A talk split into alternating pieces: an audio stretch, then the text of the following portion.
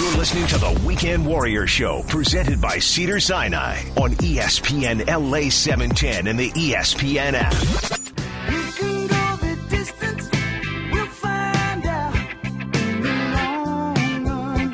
In the long run, we can handle Welcome back to the Weekend Warrior Show on ESPN LA. Uh, having so much fun. Glad you enjoyed the Cracker Jack story.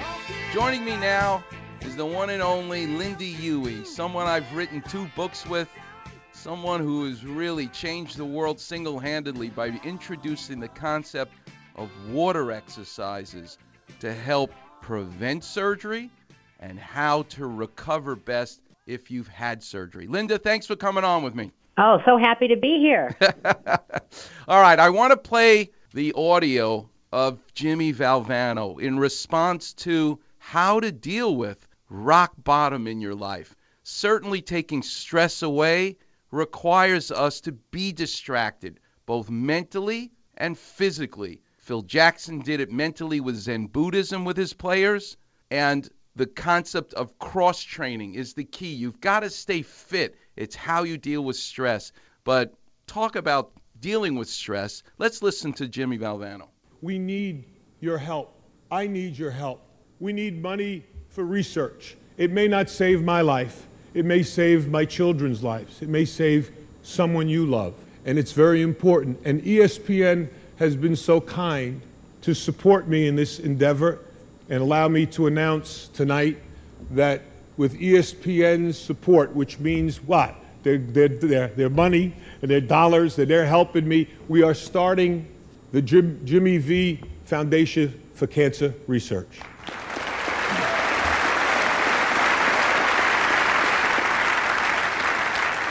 And its, and its motto is don't give up, don't ever give up. And that's what I'm going to try to do. Every minute that I have left, I will thank God for the day and the moment I have. And if you see me, smile and maybe give me a hug, because that's important to me too. This man, with that speech, tells you how to deal with rock bottom. We're all going to get it in life, but the key is you don't give up. And you don't go root for another team. You just get tougher. You don't stop. You don't give up.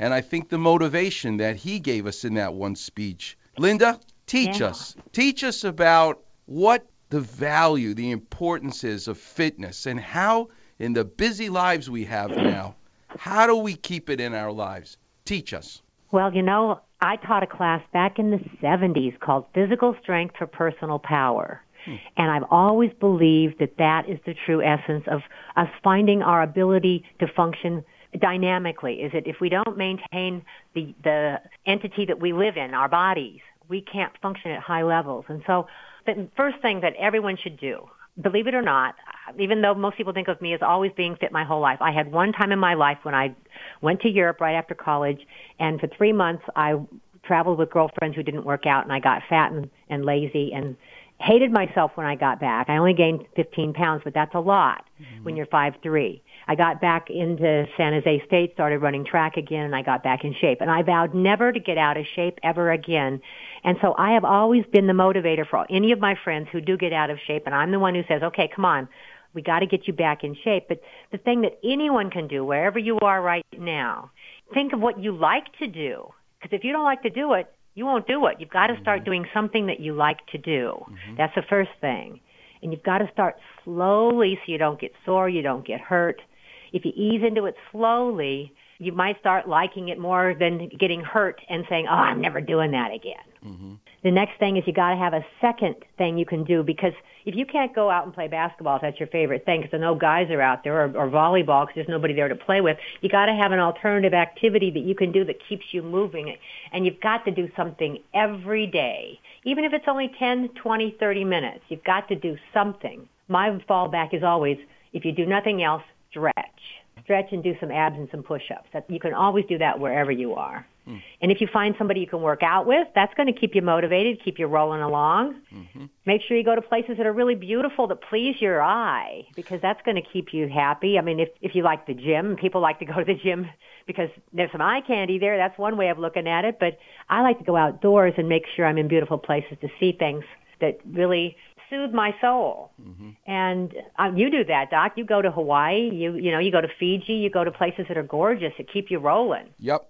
Well, yesterday I was on with Mark Willard in the morning, and then Max played a lot of what I said on his show because Mark Willard called me and said, All right, Eric Bledsoe now just hurt his knee for the Phoenix Suns having knee surgery. Here's another point guard Westbrook, Chris Paul, Kobe, Derrick Rose, last season Ricky Rubio, Shumpert. Yes, it is an epidemic right now in the sporting world. And we didn't even get into the NFL where there's almost 50 ACL tears this season alone, more more than uh, double or almost double what it was 2 years ago. And the more superstars that I talked to from the past, from David Robinson to Chris Mullin, the one thing they'd always tell me is that guys are not cross training enough. Well, you pretty you knew Wilt Chamberlain probably better than anybody else. He really stayed away from injury for a big part of his career to be able to set all those records. Tell us what cross training was like for Will Ch- for Wilt Chamberlain in the day. You were there well, for all found, of that. Yeah, he, he and he believed in it, and he spoke highly about always going out and doing something else in the off season instead of just training. You know, and the off season was longer then than it is now, Mm-hmm. so that he had you know good three, four, or five months that he could go out and he could play beach volleyball, and he used beach volleyball to recover from his patellar tendon rupture that he had early in, in his career with the Lakers. And he got back and he played in the championship game from getting in shape, running around in the sand. He loved playing beach volleyball and being out, not just being at the beach, which is a beautiful place to be, and being out there all day. And he loved to sweat. And you could sweat out in the sun like that, and it was just a good mm-hmm. thing for him. But he after after volleyball, then he went to tennis, then he mm-hmm. went to paddle tennis. He always had another sport that was a way that he could. Oh, racquetball! I forgot rack. I taught him how to play racquetball in 1972. he and it was another great. So you're five foot three and he's seven foot one and you're playing racquetball. Yeah, and I'll tell you one of the coolest stories about that was one time. I, One time you ran right through his legs to chase a ball. That's what happened. Yeah, you know I did. yeah, I mean, it was just it was just a too funny of a thing ahead of me. I said I got to do this. I don't think I'm gonna have a chance to do this. You know. Unbelievable. And I hit a kill shot. Good thing great. you hit the correct ball, by the way. Yeah. Ooh. Watch out now. That's exactly right. All right, what's the biggest mistake you see that people make uh, in an exercise routine that they to kind of change their life and pick themselves up? What's the biggest mistake that people should avoid? Well, I, I'm, I was thinking of two right away, and then I just promptly forgot one. But I'll think of it while I tell you about the first one.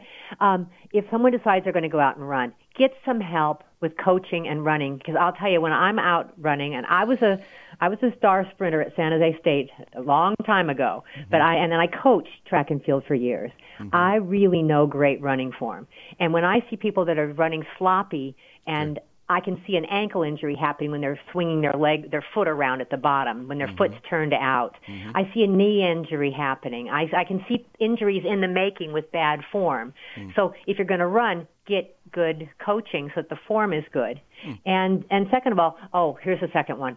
And I know that you believe in this too because we've talked about it. Is don't think that a workout is going to make up for what you just ate. You have to hmm. control your weight with the eating. The workout is something different. Don't think, okay, I just had a great workout. I can go eat anything I want right now. That's not going to get you there. Wow. All right. Well, Lynda, thanks so much for joining us. You're always inspiring. The books are called Heal Your Hips and Heal Your Knees. She really is the grandmaster of water exercise, which I believe is what you need to do as you gracefully get older to stay healthy. It's a real treat to have you on. Thanks so much for joining us, Lynda. Thanks. And now I'm going to go teach my water power workout class. All right. We love it.